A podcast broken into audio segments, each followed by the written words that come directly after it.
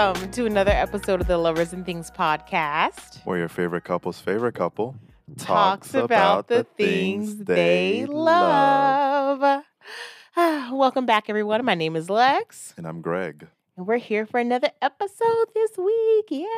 Yes. Episode 38. Look at us. Is this episode 38? Yes. Not you counting. I love that for us. You know, I was looking through my notes and I started like journaling as a part of this Lovers and Things uh podcast journey. yeah. So, you know, like remember things throughout the week. Mm-hmm. And I stumbled upon our my October 2022 notes. Wow. And as you guys know, I think the first episode was November, November, something like 2022. yeah. We're coming up on a year of Coming up on a year. This is weird. wow. For those of you who have been listening that long, thank you for rocking with us. Yeah. That's crazy. Yeah, and that, that note was full of nonsense. I think it was something about a cat on a table Not a cat on a table. and uh, wire pants a thing. Like it was it was very uh, abstract and obscure. I was I was being creative. Oh, this is before we got our formatting down, I'm sure. Yeah, but I'm glad we're here uh, with another episode coming up on a year. Yes, how exciting. Well, let's get into the, the vibes. How's everyone feeling? I hope you guys are having a fantastic week. Yeah. Um, how are you doing, Hun Buns? Oh, I'm good. I'm good. I'm out here. Um, you know, the past like week has been nothing but like rain Yeah. nonstop. Mm-hmm.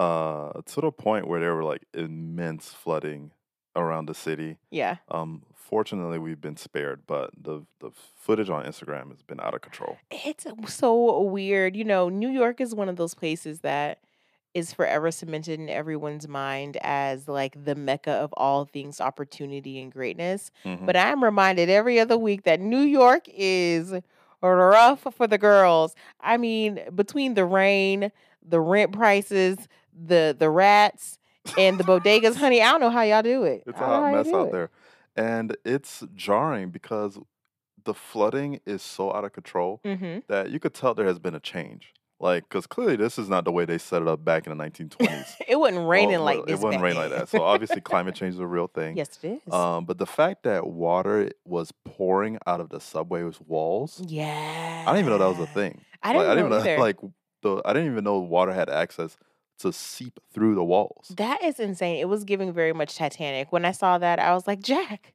Jack. I felt like Rose, honey.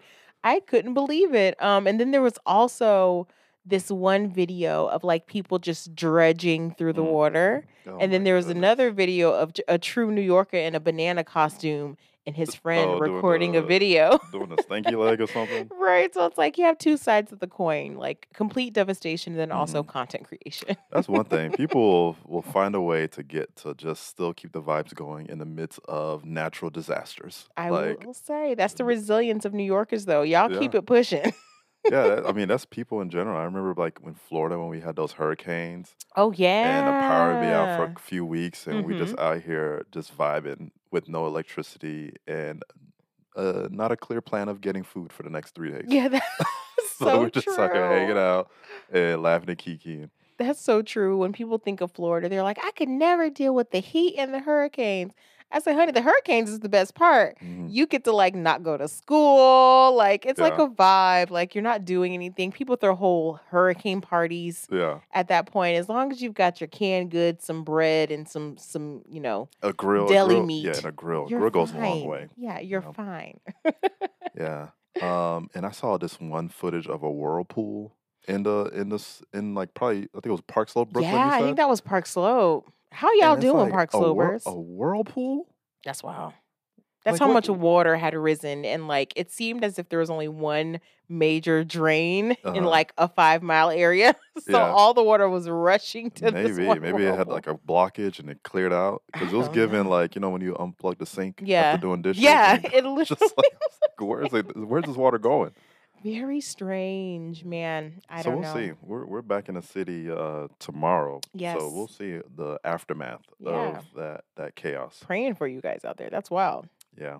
Anything else been going on with you lately since our last ep? Ain't nothing going on. Mhm. More of the same. I mean, I be in the house a lot. So when it was raining, I just felt like, you know, just very it was gloom and doom for me, but I was, you know, dry and safe. Um, but no, nothing really going on. I start a new journey tomorrow um with my career, which I'm really excited about. Um, so this week has also just been a lot of preparation for me and things like that. Yeah. And you guys know from our last episode when we talked about the saboteurs that I am a hyperachiever. Okay. And so that means that I don't let anything go. And I Yeah. want everything to be the best and for me to be the best.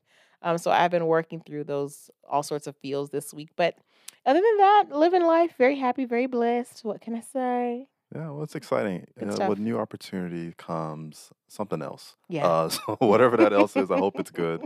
And you know, I got your back through it. Thank you, hun buns. Yeah. So I was uh scrolling through Instagram as one does, As one does, You know, if you will. and uh, I recently started following sh- the Shade Room. oh, you a recent follower yeah, of the Shade like Room? like a month or two ago. No, you lying. Yeah, I had a very s- s- sparse like uh, niche of content that I was um, following. Yeah, like cars and niche, watches. cars, watches, uh, men's fashion, uh, and then I started opening up to more news outlets. Okay. Um, and one of those news outlets is the Shade Room, okay. and I I just get caught up in Shade Room's comments, and I just can't avoid it.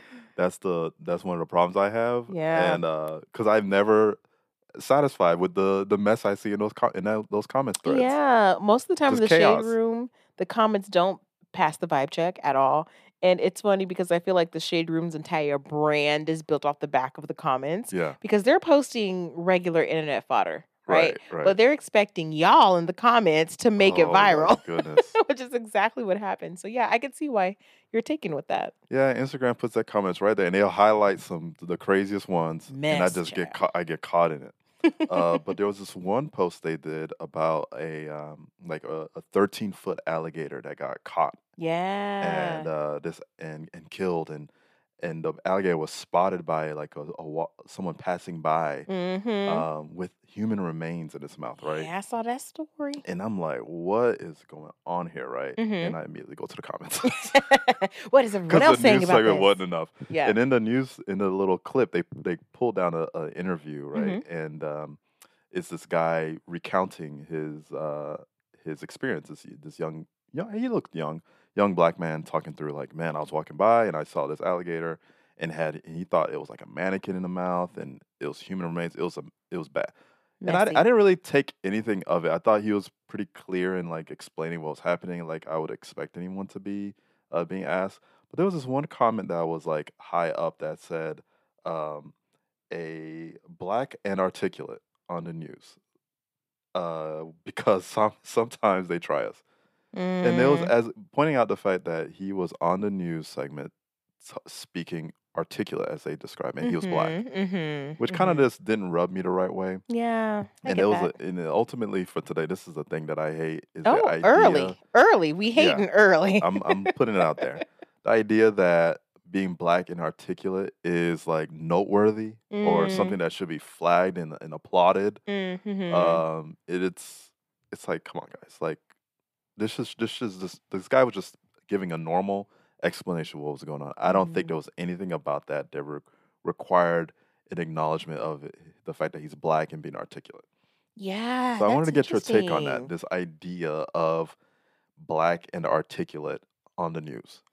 Well, you know, I like to play devil's advocate. To, to be fair, I do think that in the past we've seen, you know, viral moments come from, you know, community members who have been interviewed and like they just sound Okay. insane. Like you remember the Like- one like the um uh I had to go get my cold pop oh and the, the cool pop. the cool pop I one. got bronchitis. And that I, I got bronchitis. Like that's hilarious. Okay, Not that okay. that woman was not articulate at all. Um, but the storytelling is really funny.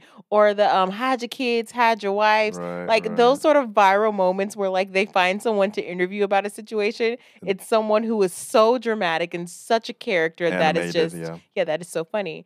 Um, so Mm. to be fair, perhaps that's what they're talking about. They found someone who could actually tell us what happened. Okay. But I do find concern in people calling out the fact that the young man was black and articulate to your point, because it's as if to say those things don't naturally just kind of go together. Right. right. like as if to say, oh my gosh, guys, we Mhm. found a diamond in the rough. And it's just, I don't know. I feel like there's more to that conversation. And I also think that when we look up the definition of articulate, it literally just means to explain things, to communicate things in a clear and concise way. yeah. And you can do that in a number of ways. Right. Your tonality, your diction, your um, accent does Mhm. not take away from your ability to articulate something, right? I can articulate something in a southern accent. I do it with y'all all the time. Yeah. And if everyone can Um, understand, Mm-hmm. then it was coherent and people are following what you're saying, then It's you could say you articulated. could say it's articulate. but I think it's probably because uh, I think his his he did not use as much African American vernacular, hmm or his di- his uh, like dialect wasn't probably of maybe like a southern region. He just had like a pretty moderate or like like un like abstract or not abstract like uh general Sure. language diction like words that he was using. hmm So I guess from that perspective, they're they're viewing that as articulate, and it does a disservice to all the other people that are able to communicate um, with their regional dialect and very uh, clear wording Mhm. that everyone in, that can understand. Um, it does a disservice to that, and I think it's uh, a bit short sighted as to what it means to be black and articulate. And also, like, language is so nuanced. And, like, for instance, I listened to the young man and I could I could guess where he's from regionally, right? That's Yeah. the nuance of how he was saying things and and how he would say certain things. But I mean, so to say that regionally he has just like a general tone is also subjective because if you know what you know, then you know that he's probably from the south. and plus he saw Gator. So I mean, assumably he's somewhere Context. context clues people. Um, so yeah, I don't know. I, I see where you're saying, but I'm also like, ah, what they're trying to imply is that, you know, um, sometimes the way that our communities communicate is not always seen as um I don't know. I guess to some people, uneducated is the undertone there. Mhm. Um, not experienced is the undertone there, and all of that. And we've had this conversation before. Is all about proximity to whiteness and what that means in terms of value from a Yeah. community perspective. And so I think that's the conversation. The conversation is why is articulate and black not synonymous? It should be synonymous. And then why are we as a community calling out something that we should be fighting against? I think Yeah. that's it. Like Mhm. uh, fighting against that stereotype. Yeah, but that's a good call. Yeah, it was just yeah, and I was just like that didn't rub me well.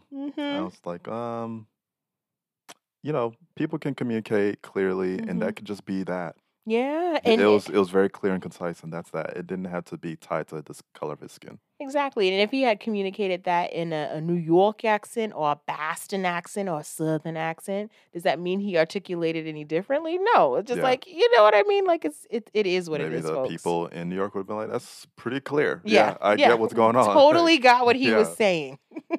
but yeah, Yeah. I don't know. I would love to hear you guys' perspective on that one as well, because that is a hot topic. Mhm. I know personal experience. I have been in spaces where people have implied that the way that I communicate is is well. I speak so well, Mm. and it's always like speak so well compared to whom, beloved? Speak so well. Get like what? What are you implying here? noteworthy? And might I say that's not a compliment. In fact, you playing in my face Yeah, because means the I minute thought you, you say that, we got problems. That, yeah, because that's like I previously thought you weren't gonna make any sense, Yeah. and now that I've gotten to hear you speak, oh, Mhm. you actually do make sense, which is offensive. Yeah, it's absolutely offensive. So we got to do better. If the world is going to project those sort of images and stereotypes on us, well, let's at least try to fight them from within the community.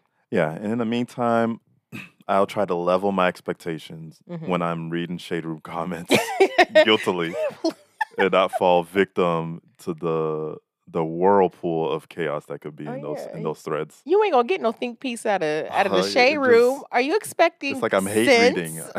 I'm hate reading the comments. No, no, no. That's Yeah. funny though.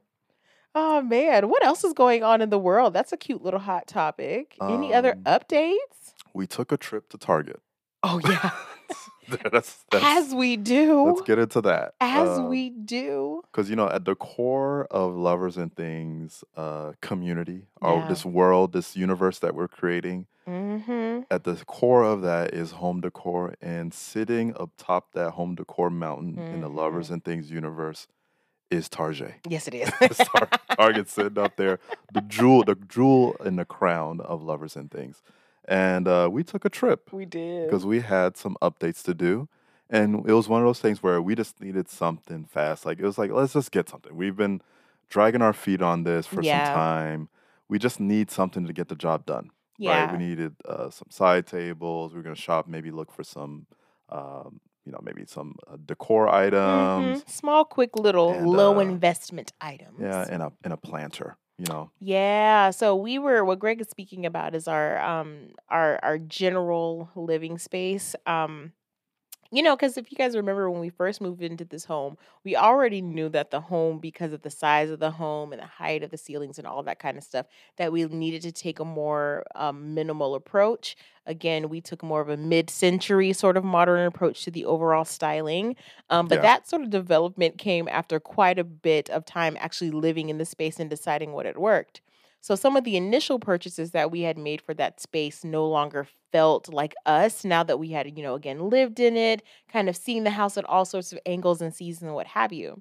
And one of the glaring issues in our living room in particular was this olive tree that I had bought when we first moved in because I wanted that space to feel filled Yeah. um, and at the time, the aesthetic was a lot more uh, warm, neutral, um, Sparse. sp- sparse almost. And also, if you guys know this aesthetic that I'm talking about, it's like extremely neutral. We're talking like the neutral couch and the neutral rug, and like no bold colors, not a lot of blacks, more so tans, creams, browns, and that sort of vibe. That was Yeah. my initial thought. So you bought this olive tree. I bought this olive tree thinking that that would fit that particular aesthetic, Mhm. you know, a little a little leaning into Magnolia Home just a tad Yeah, like yeah. that sort of vibe. But that did not end up being our aesthetic. th- I don't think you ever liked that olive tree. I feel like the moment we put it, I think you were kind of like, eh. It didn't really give you that like, wow, this is it. It did got it. not. And the reason why it didn't was because the olive tree was first and then our credenza was next. The olive tree next to the credenza, a mess. Okay, It was didn't- not yeah. working. It was not working. because the credenza itself had the steel mesh in the Mhm. front, which inherently has a lot of tiny details. Yes. I think the tiny details of the credenza match with the tiny details of an olive tree hmm kind of clash, where it just looks like, like kind of like detail overload, like uh, static in some ways. True. And I think the black metal credenza is also such a statement piece. Mhm. Like it is a it is a big I was gonna say a big black dark thing. That sounds terrible. But it's like a it's this massive thing that also feels a, a tad bit industrial. yeah. And the olive tree is admittedly not industrial. Yeah, it's, it like w- I feel like accompanying an olive tree like that would have been like a wood, a natural woody agreed. thing uh, that had a lot of wood grain on it. And I think that would have balanced it out, and and probably more white, uh, lighter color things like a Mhm. light brown. Yes. Um, but yeah, and uh, you you uh, got rid of it. I had to I, get rid I, of um, it. I, you asked me to list it I sure did. I said, on babe, get rid um, of this thing here. on OfferUp. Mm-hmm. You know, that's something I'm good at. I'm good at listing things on OfferUp and getting rid of stuff. And it was wonderful. We Yeah. sold it. I bought it for like 70. We got rid of it for 30. I took a loss, but what can hmm you do? But in place of the olive tree, um, we decided to go with a bird of paradise, if I'm not Yeah. mistaken. Um, the bird of paradise plant. So this one has larger, rounder um, leaves to it, much larger, right? Like just full on sort of large leaves um, that are nice and broad, um, soft around the angles of it all. And so I felt like that accompanied much better what we had going on in the living room than the olive tree. Right. So you buy this um, bird of paradise tree, Yes. like a large palm tree, Yes, six foot. and it comes in on probably the smallest planter that I've ever seen in my life. Oh it my was literally like gosh. you. The intent of that was to not use this planter. It's just supposed to supposed to plop it. Yeah, something. and that's the thing when you buy left- plants. We're left with this conundrum of like, okay, what do we put this massive tree inside of? Mm-hmm. And and and you know we were like really interested in the fact that our our space had a lot of angular fixtures so so Mhm. far we needed something that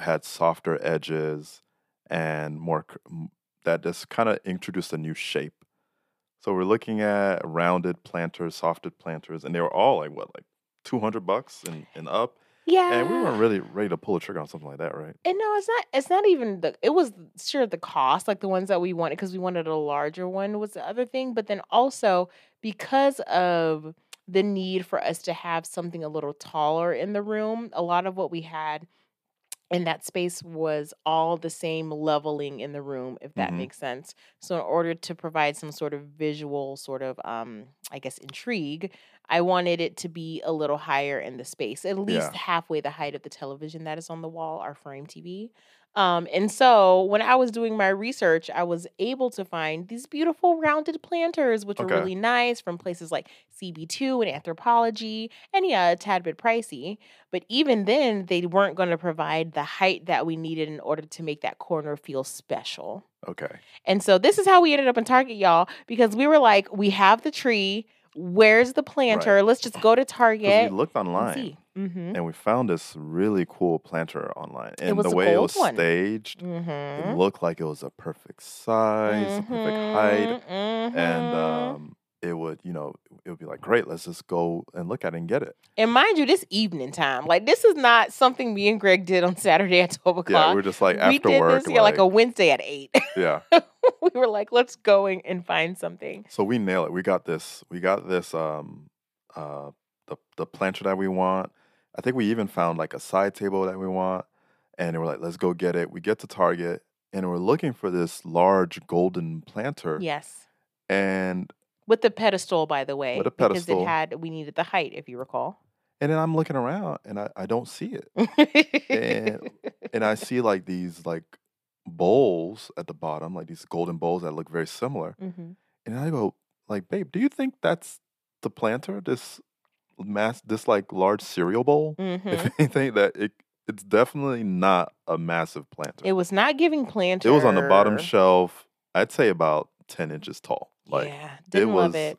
not the sizable planter, Mm-mm. but it did have that cool gold effect. It did. It did. Gold is a kind of like a brassy gold.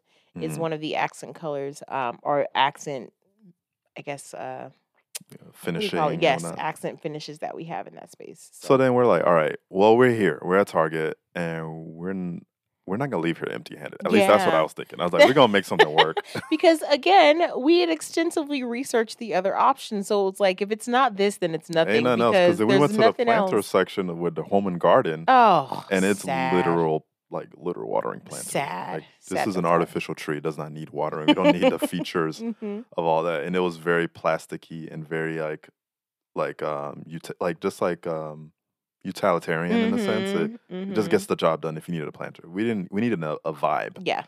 So we go back, we're walking around, and um, I see this like empty, high black frame, hmm beautiful bas like a high lifted basket, an elevated basket Yeah. that's on this metal frame. hmm I'm like, babe, I found it. It's This, perfect. it's beautiful. I loved it. I The minute put- I saw it, I was like, "This is it. This I is it." The planter in it. Oh my! Our our minds exploded. like this is gorgeous and it's like this idea of because again greg and i like to play with texture and tone so it was like having this sort of Mhm. metal piece inside of this other piece and it was giving layer and texture and depth and we were like yeah Yeah, I'm pretty sure there was a moment where we both squealed and jumped and held each other's arms. you're like yes we did And uh, I saw another one, but this Mhm. other one, the same one, but it was holding like napkins, like uh, not napkins, like uh, linens, Like dining room table linen. like little. And I saw another one, and it was holding like uh, other decor.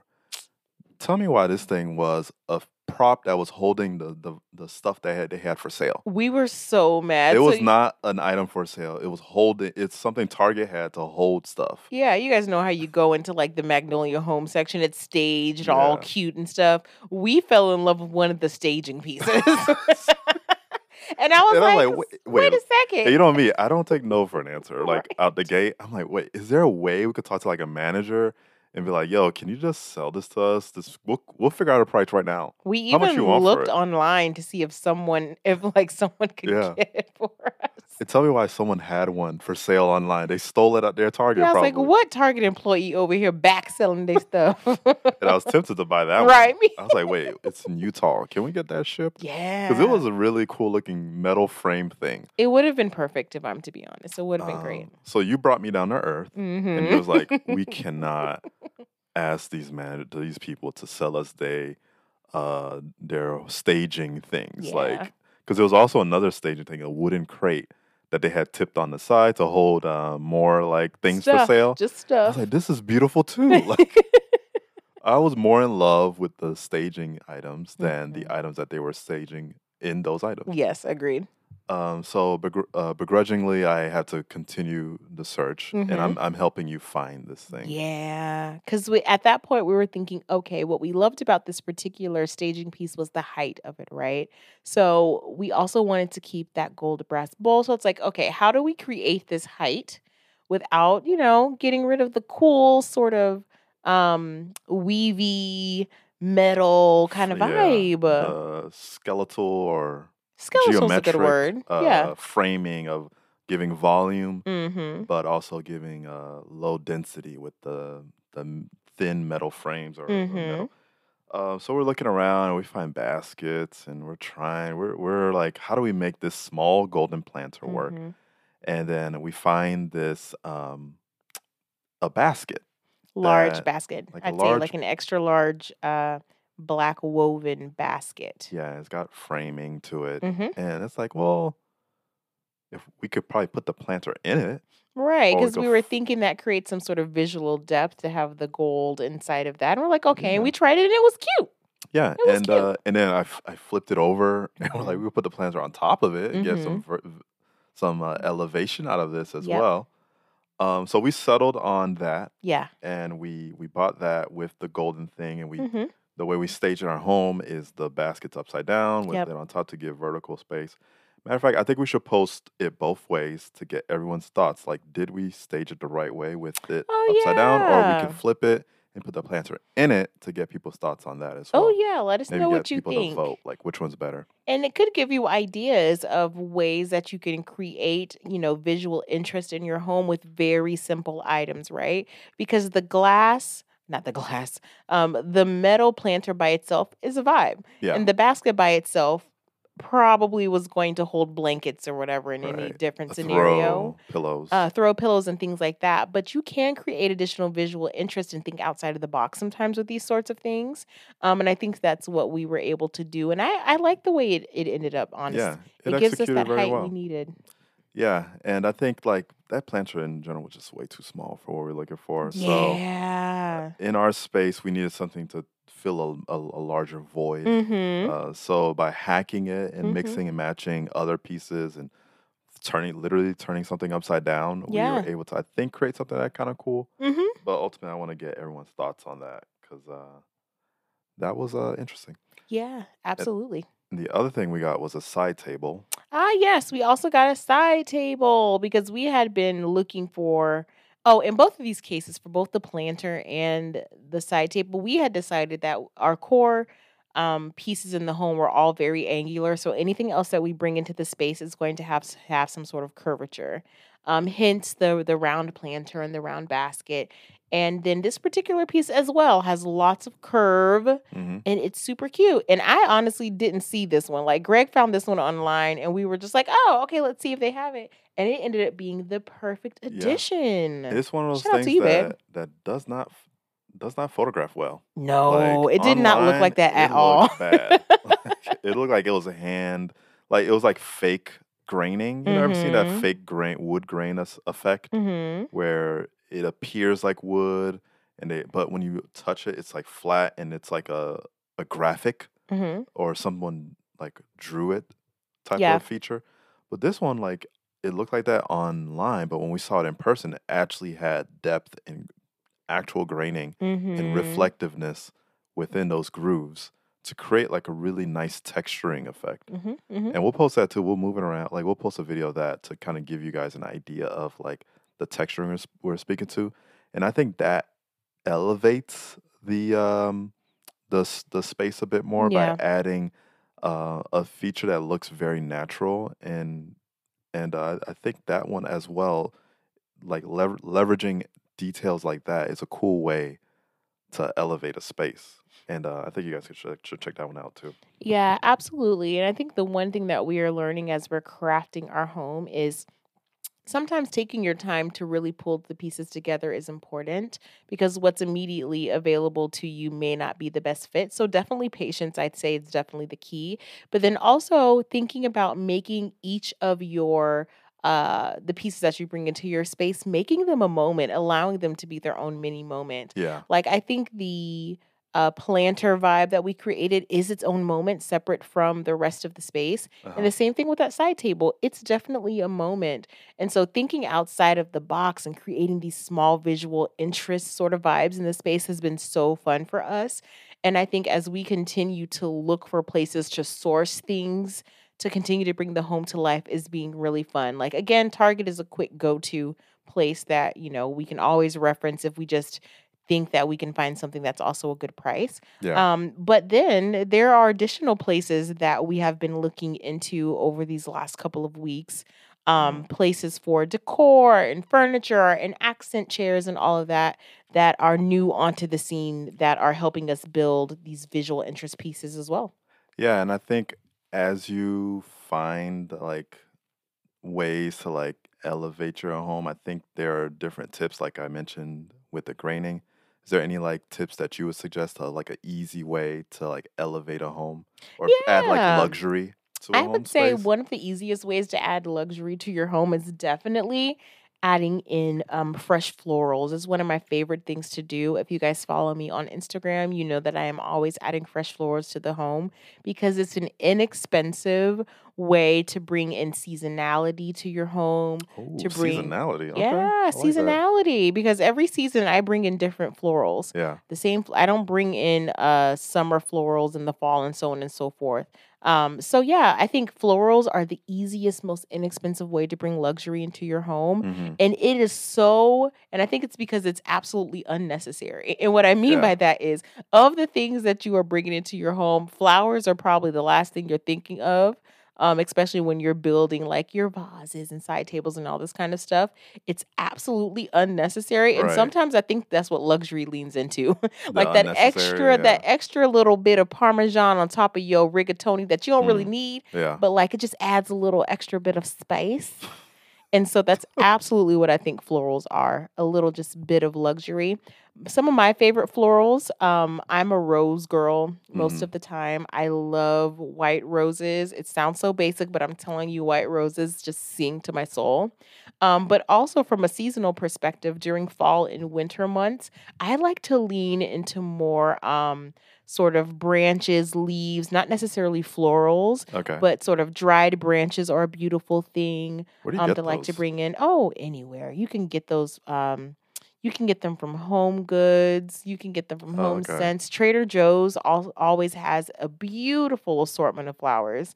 If i need something unique i usually try to go to trader joe's. Really? yes you'd be surprised. Trader joe's has an amazing section. But then hmm also your local uh sort of um nurseries floral nurseries and things like that Yeah. will definitely be more of your seasonal turns um, for places that Like you want to get flowers from. Right. Yeah. Your your rotating consumable. Yeah. Yeah, I think you go to they. Costco too, right? Don't Oh yeah, in Costco. Costco is where I get my roses from because you get a good, um, healthy set of roses at a good price.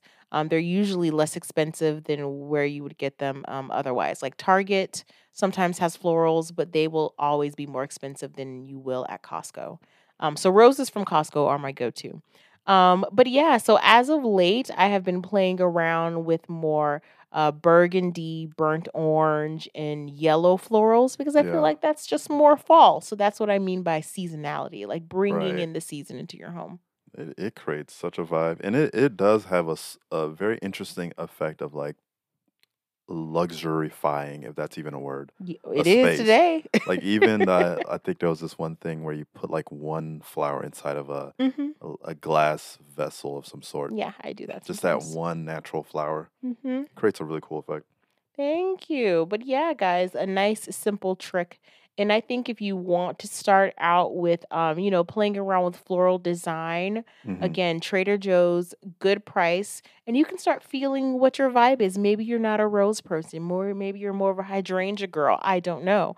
Um, but I think playing around and deciding what makes your heart feel good um, is also, you know, the fun part about playing with florals. It's 100% up to you what you bring into your home, which is nice. Yeah, I love that. Mhm. Um, so I was on the internet, as I am sometimes, Oh, great. and I stumbled upon Banana Republic Home. Oh, see, this is what I was talking didn't- about when I was saying like the new stuff that's popping up. There are new brands popping up with home stuff. Yeah, you noticed that too, right? Like, Yeah. this idea that because we saw it with Zara Home, you mentioned Zara Home uh, in, in the past as like a place you'd recommend for for pieces, mm-hmm. but then now Banana Republic Home Mm-hmm. is a very interesting proposition. It is. um, and I stumbled upon that um, their like business, and I was like, this is so interesting to transition from their lifestyle brand, their um, you know general clothing, to uh, home in in that regard. Mm-hmm. Um, so looking at their site, I was really blown away. You can tell like they really partner with um, artisans and designers of pieces because what they make, like what they have offering, it does not have like a. It has a very unique aesthetic to it. It has like unique design motifs that I I haven't seen used a lot in pieces. Very dramatic uh, statements uh, being done in their furnishings Sure. and um, it was it was hard to kind of like position them or identify like exactly where they sit and it really clicked to me when i started looking at like cb2 Mm-hmm. and seeing like okay cb2 i've always known cb2 for being the place where i would kind of lean into for more dramatic pieces that you know aren't like foundational and kind of like just things that you kind of gleam over Mm-hmm. but things that you want to stop and like take in the details of. Sure. And that's where I kind of saw Banana Republic sitting at, like Mm. competing with like a CB2 when it comes to certain f- furnishings and fixtures. Mm-hmm. Um, and the pricing is very similar too. That's one thing I noticed. Um, but that journey of, you know, clothing design and home design, I've always mentioned is like, I see a lot of similarities in the two Mm-hmm. um, for example, like with suiting and things like that, you you are layering textured fabrics and different things like tweeds and and wools and things of that nature with different prints and patterning. Um, where it comes like the pinstriping, and I've always saw that parallel between that and like bedding, for example, with the comforters and your fitted sheets and your top sheets and all that, and the the accents you could put on the bedding.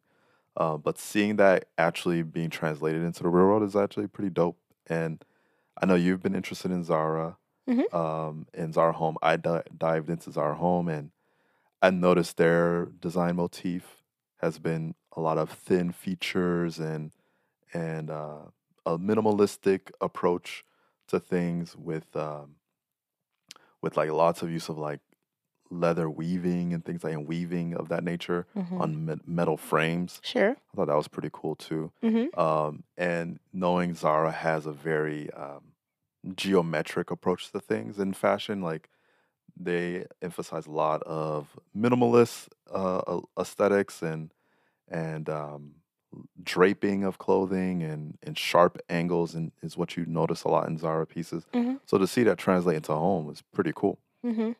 Yeah, I agree. I think it's it's something that came out of the the need for home to be truly a place of um a true representation of who you are as a person by way of the pandemic. I think I Mhm. think we saw a lot of these home brands being birthed when people were um at home all the time. Yeah.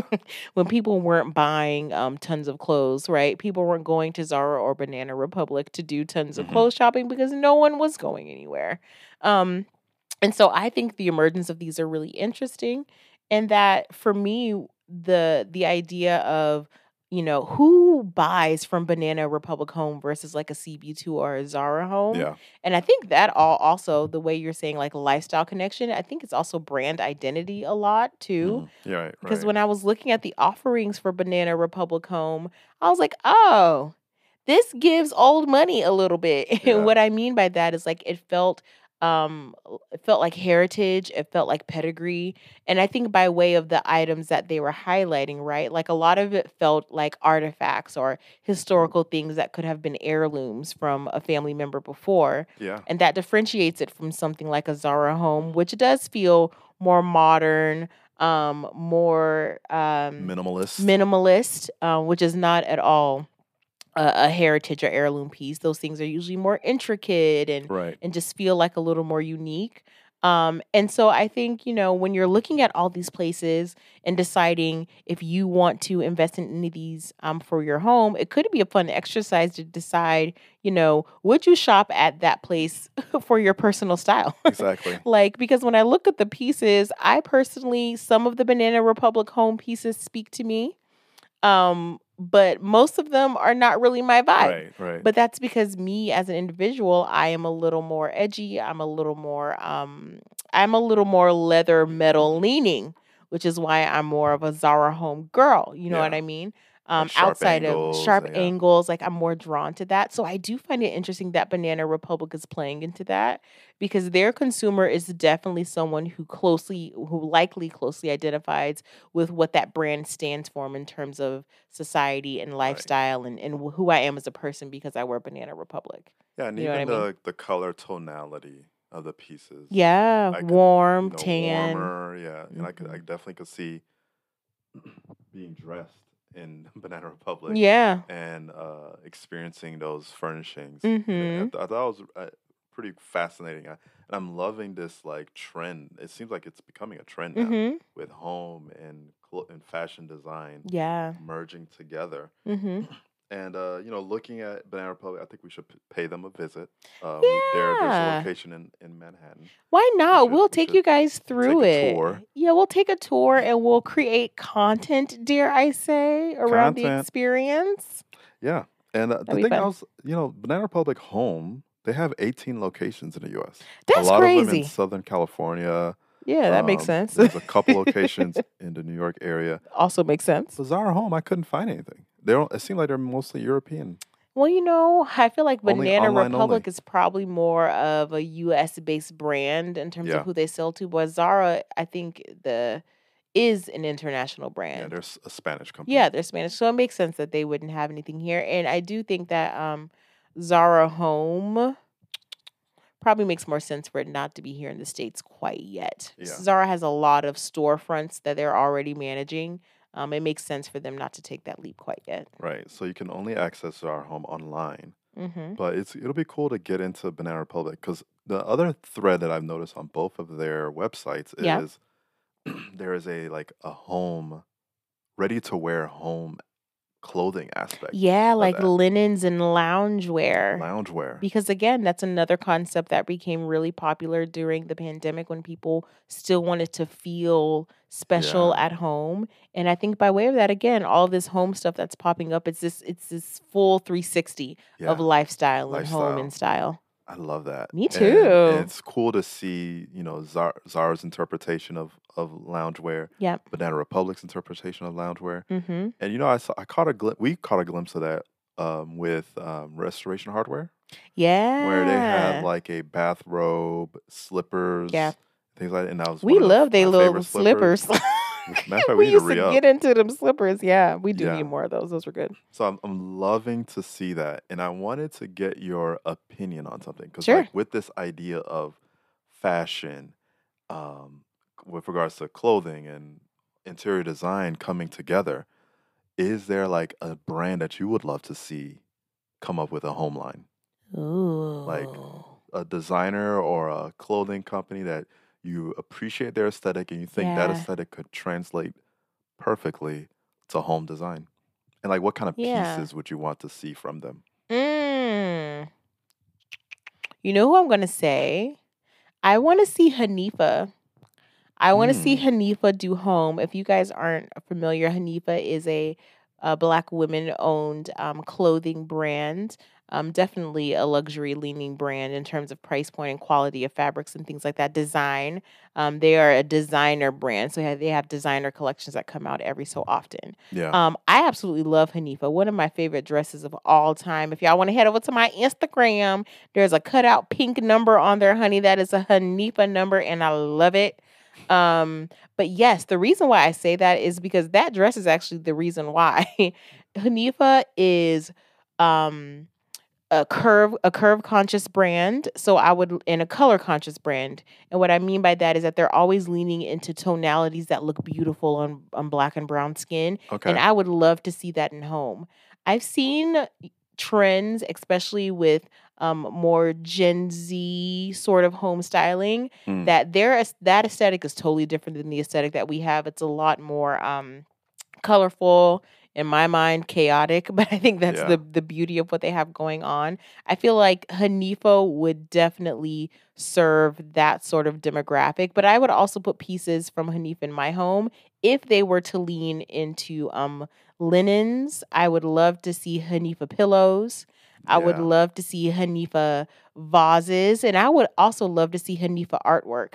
If hanifa ever partnered with an artist to create a collection of of of paintings that would be sold as prints um, that were colorful and bold and had that curve that they're kind of known for, I would absolutely get into it. I think the world needs more color and it needs more fun texture, and Hanifa could do it. Yeah, and I I see there I see the from the dress that you wore, the most notable thing about that dress is the the fabric, Yes. the textile. Beautiful. And I would love to see like an abstract wall piece where Mhm. it's fabric, woven fabric Yep. from Hanifa mm-hmm. that you kind of hang up on a wall, or you could frame Yeah. frame the fabric. I love that. because there's so much like the the w- woven patterning that they use on that dress is like very intricate It was and gorgeous. it's like you keep all sharp objects away from it because you you'll pull a thread it's um, gonna go. so imagine that like it'll be so way. dope as like a uh, an accent chair or something like that like yeah. where um you know that fabric that they use in the dresses and Mhm. the clothing that they make um move into like even a throw or something like Yes. that or a couch I agree. Textiles, fabrics, lit, all that for sure. I could see Hanifa doing. Mhm. And even if they wanted to dip their toe into like um flatware, like uh plating and things like that, I could see some of the the metals that they have used with, as like, well and some of their it Yeah, like a nice curvy uh you know um silverware Mm. set and things like that. I could see that as well. Maybe even some bold choices in terms of plating as Yeah. well. Like the world needs more color. I know our home, we are trying our hardest to get more color up in here as well. right So I would buy from Hanifa Home, honey. Hanifa Uh-huh. girl, if you decide to do it, Hanifa, because Hanifa's a person, you know. yeah Hanifa, if you decide to do home, you know, partner with your girl. I ain't asking to get credit, but put me on the creative direction team. I You love feel me? that. I would love that. I'm here for it. What would you do though? I'm curious if you had to choose a brand. you know, what does I- the world need? you know what? I've been following Telfar. Okay, for, tell for. um for the past few years. yeah. And one thing I love about Telfar, the brand, and what they've been creating is their comfort in stark minimalism, Mm-hmm.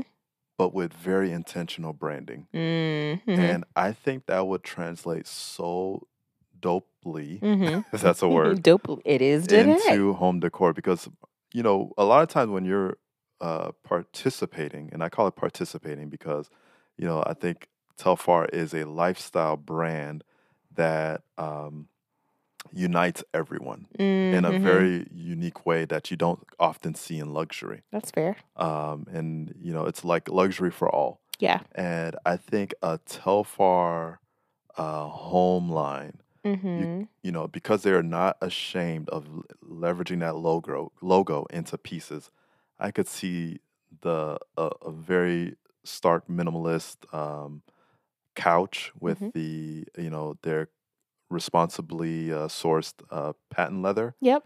um, with like a bold Telfar logo legs. Mm-hmm. Like, The mm-hmm. couch just sitting on this those uh, that that uh, Telfar Clemens Cute. logo. Mm-hmm. Uh, that would be so cool. Like just the bold in your face branding Mhm.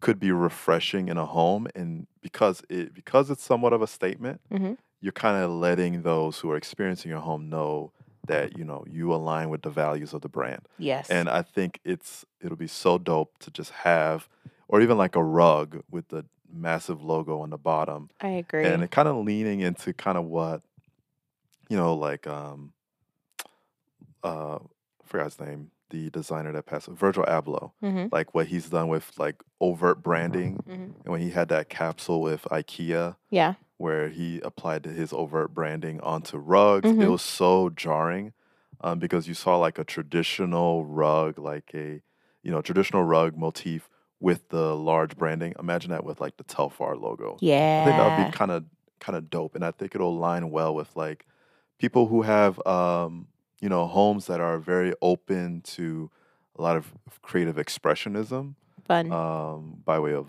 you know the art and you having the pieces lean into that. I think that'd be pretty pretty cool. I love that. I think you're spot on with that. And I also think that, again, it would bode well with uh, the younger generation and more crea- creative minds as well. Yeah, Because I do think that a lot of Telfar's aesthetic to me is so retro. I shouldn't even say retro, child. Is that old for me to say? It's so throwback, early 90s, yeah. 2000s, 90s, early Early 2000s, yeah. 2000s, which has been like a recirculation in terms of like just style now. I could see that being a hit for people who want to really lean into that if they decide to go that route. yeah. Um, but yeah, that's cute. I could I'd Yeah. buy a Telfar piece. Or plates, you know. Mhm. I and guess the way and then you i could see us like incorporating it in our space um as like you know because there is there's very minimal branding in our home we don't Yep. lean into like word Mm-mm. stuff or text we don't have a lot of that Not yet, Um, anyway. so imagine like the moment you do interact with something with a, a branding or logoing it's like on a dinner plate or it's on the um the blanket that we Mhm. give you when you're cold and it's like oh wow that's like and it, like works well with a Yeah. i think it could incorporate nicely into a mid-century modern home where things are more more uh, muted and uh, mostly focused on the structure Mm-hmm. uh, but then to this in, to f- like seep in a bit of over branding would be pretty cool Yeah, I think that would be really nice because you know the same way we were talking about Banana Republic Home and Zara Home and how people buy into the identity of these brands right and to have those sort of pieces in your home really shows how committed you are to whatever it is whatever language that brand is speaking. The same thing for like Telfar and Hanifa who have um really strong brand identities, I think. And so being able to to purchase a piece and actually have it physically in your home says a lot about who you are as a person and what you support and what you stand for. yeah And so I think that would be really really cool. that's dope Mhm. and you know what i know you've been tapping into ai I- I know you've yeah. been tapping- it would be cool if we gave ai a prompt Uh-huh. to create home decor based off of like those designers like Ooh. hey, hey, hey, I don't know how AI works. I'm, I'm assuming you go, hey AI, Mhm. and then you Hey is that how it works? AI. and you tell it like, oh, make a couch based off of Hanifa or whatever. I don't know. We should try that. we should see if it works. If it works, we'll share it with you guys. We Yeah. we'll play around in the AI world. Yeah, we'll avoid the fingers because that's one thing that creeps me out about AI is how it like just like makes fingers look so gross. Yeah, Google AI fingers and let us know. Don't do you spare yourself the trauma. Oh, it's so gross. it is mad Um, creepy. I think they're working on that. As they should. Yeah. I think now is a good time for things we love. Things we love. I, th- I think for things we love, we should incorporate uh, or highlight pieces from Banana Republic Home or Zara Home. Yeah, bring- either or. that works? because I think both of them again like depending on what you're you're going for you obviously find the basics at each but I think each of them has their strong suits. yeah. Um so Banana Republic, popcorn to you. What do you think Banana Republic is hot for? So when I was looking at Banana Republic's website, I was just immediately drawn to their accent chairs. Yeah? I think if there's one thing to buy from Banana Republic, Mhm. it would be an accent chair from them Fair enough. because they are so uniquely designed Mhm. and so dramatic that it puts the definition into Mhm. accent chair. Like that's one of the things like with like West Elm, I think they're they have a more reserved approach to furniture design. Definitely. So I think West Elm is great for the large pieces Mhm. in your home with very subtle design cues, Mhm. like the like our couch, for example, that we got and our Mhm. dining room table. But when you talk, I was talking about accent chair. Yeah. You want something that is gonna accent the place, something that's sure. super dramatic and kind of dope in and of itself as a kind of doubles as an art piece. Yep. Um, and I think Banana Republic has done that very well. And you mentioned like the heirloom effect. Mhm. Uh, there was this one chair that we were looking at that had this. It looked like a tribal like art, like uh, design piece, Mhm. and it, it looks like you could convince someone that you found that in Machu Picchu Yeah. and you like you strapped that to the back of a jeep and brought it back to the states. Like that's how Mhm. like eclectic it was, and I think it's it, you know that's kudos to the designers of those pieces because um, I think from the idea of heritage and heirloom aesthetic, Mhm. um, they really nailed it. Yeah, I'm So that's, going to agree with you on that. chairs from Banana Republic.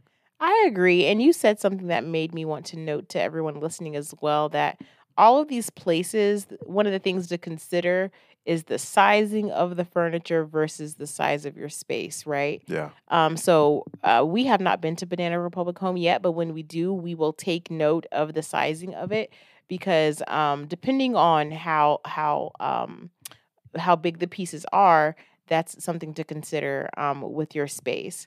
Um, for instance, like we would go to Restoration Hardware and everything there is big as heck. So like th- Yeah. nothing would make sense in a home like ours that is is is a bit more close in terms of you know the spacing and ceiling height and stuff like that. So Mhm. I'm curious for Banana Republic Home these accent chairs. How mu- how big are they? How accenty are they? But we'll answer that question when we go.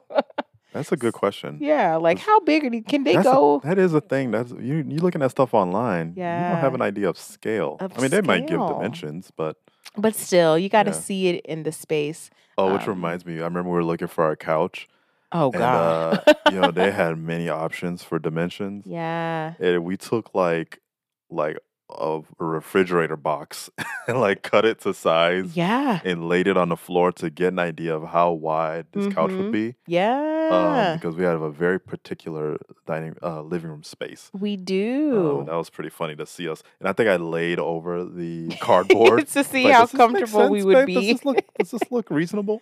Yeah, you got to take the extra steps. This is why we did a lot of West Elm. I think is because they had, um, frankly, um, more minimal pieces that came in the sizing that we needed. So Yeah. something to consider. So what's the thing Um, you love? For me, I'll do Zara. So I think Mm. for Zara home, um, while I do, it's kind of almost a tie. I love their um their linen selection, like sheets and things like that. Ooh. I think that they have a really nice selection of designs and yeah. textures available for for the price. Um, so that is going to be tied with their knickknacky stuff, like their small small decor pieces, like vases and mirrors and and things like that. Mhm. Um, so overall, with those two things, I would say more of the small details are what you would probably want to lean into Zara Home for, as opposed to a Banana Republic, where it seems as if your bigger pieces um, are what's going to give you your your bang for your buck. yeah. Um, so that's what I would say. Cool. hmm Love that. Yeah, we should uh, you know, get something because like these textile and linen things, that's really Yeah, we should. And you know, I some new love. bedding, right? Yeah, we love switching it up. So let's see. Let's let's order something from Zara Home. Yeah. We will review it for you guys and give you the full the full um, insight because truly we are just talking about looks and vibes. But once we experience it for ourselves, again, going into Banana Public Home, trying the Zara linens, we'll let y'all know what it's hitting on. Yeah. And uh, Mhm. if you think of a brand that you would love to com- to have like a capsule of home products, uh, let us know in in the in the comments because maybe there's another brand that you would love to see come up with something. Maybe Ralph Lauren. I could see them coming up with something dope. Mm-hmm. Uh, if you ever been to their stores, they have like a very particular aesthetic. I think uh, they also think have that, a very like uh, Americana heritage sort of vibe. That would be interesting. that would be pretty cool to see them with uh home. And I guess if you go into the stores, stores that you like, Yeah. that could be an insight to how they would do with home decor. Ooh, that's true because you know whenever you walk into a store, it's designed in a very particular wa- way that not only showcases the clothing but also gives you a vibe of like what it is to exist in these clothes by In way of lifestyle. This universe of theirs, yeah, this universal. So that would be cool. I'm trying to think of any other store or brand that I visited, but I don't be in the stores like Yeah, that no more, y'all. I It's be an online shopper.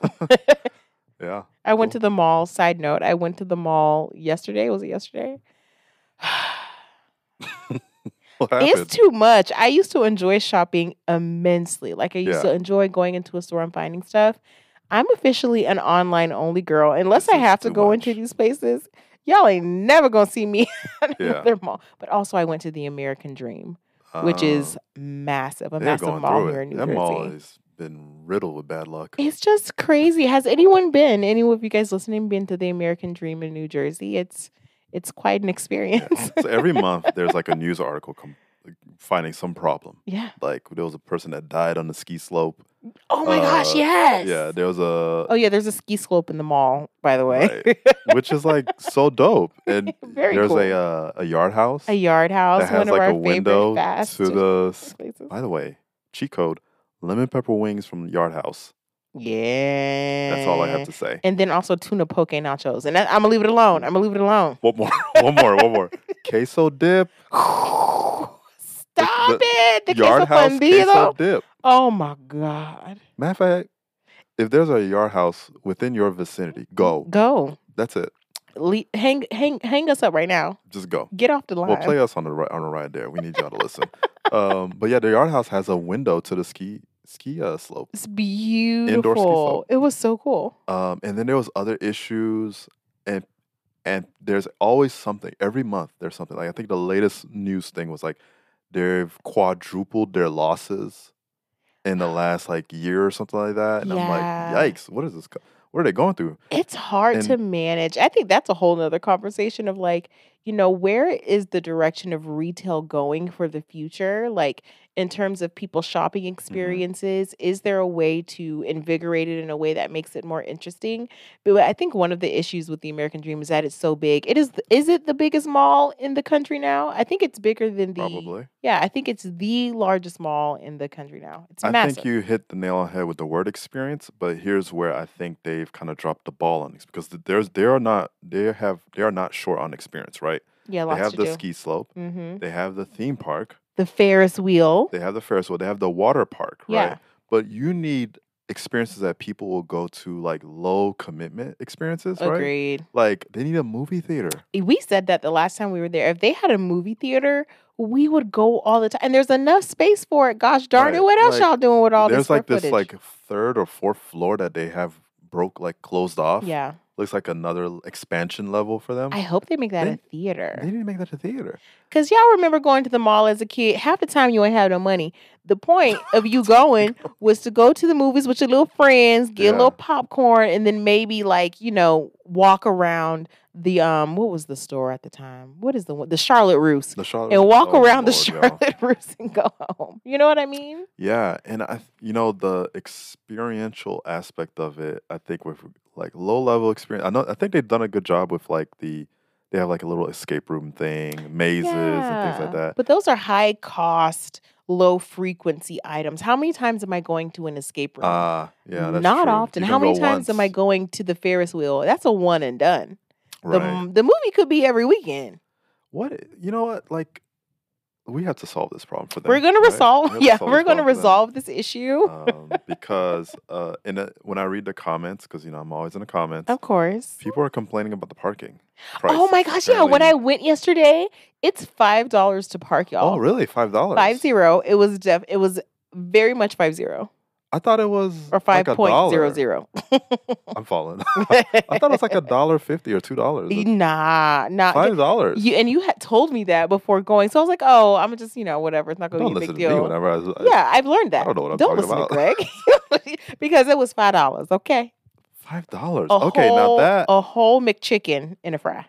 I was trying to follow people in their complaints, but yeah, that's something. It's very pricey, so it's five dollars to park, and then on top of that. Now you got to go in there and actually do the things, which is crazy to me because if I'm going to the American Dream, I'm spending my money because why else am I there? Mm, yeah, I'm doing something. and I'm gonna be honest. I think another issue that they have Yeah. is accessibility. Far as like, Oh, you know, when you see something nice, you want to go in. I agree, yeah. Like, for example, the best example of this is Millenia Mall in Orlando. My God, if you guys have never we have been, gone to Millenia Mall just to be in it. yeah, It's beautiful. the architecture of the of Millenia Mall is gorgeous. It has open glass ceilings, which, granted, in Florida you can do because there's not heavy snow compacting on top of anything. But there are Sure. ways that architecturally you could bring more visual interest to that space, and it's it's just like a An hall. experience and it, and also the drive up the walking Mhm. in, it's just very inviting. You want to be inside of that mall. Yeah. You want to go in. Mhm. Like it is it's it's beautiful. but whereas this one honestly if I were like it's very stark yeah, the drive up is it's- is leads leads a lot to be desired. desired. I think that's an aspect in the north in general. Like the malls around here. I mean, you go to Short Hills Mall, is sim- similar. It's Oh not like I don't know what it looks like. There's no facade to it. Yeah, I think that's the Um, where we got Golden S- spoiled. Garden State Plaza. The guard. Oh my gosh, even worse. it's like there's no like entrance. There's Yeah. no grand introduction that Mhm. makes me want to come into the space. I agree. There's something I think because of the weather they have to kind of keep everything enclosed because Mhm. they're like half of the year it's very cold, no one wants to be outside.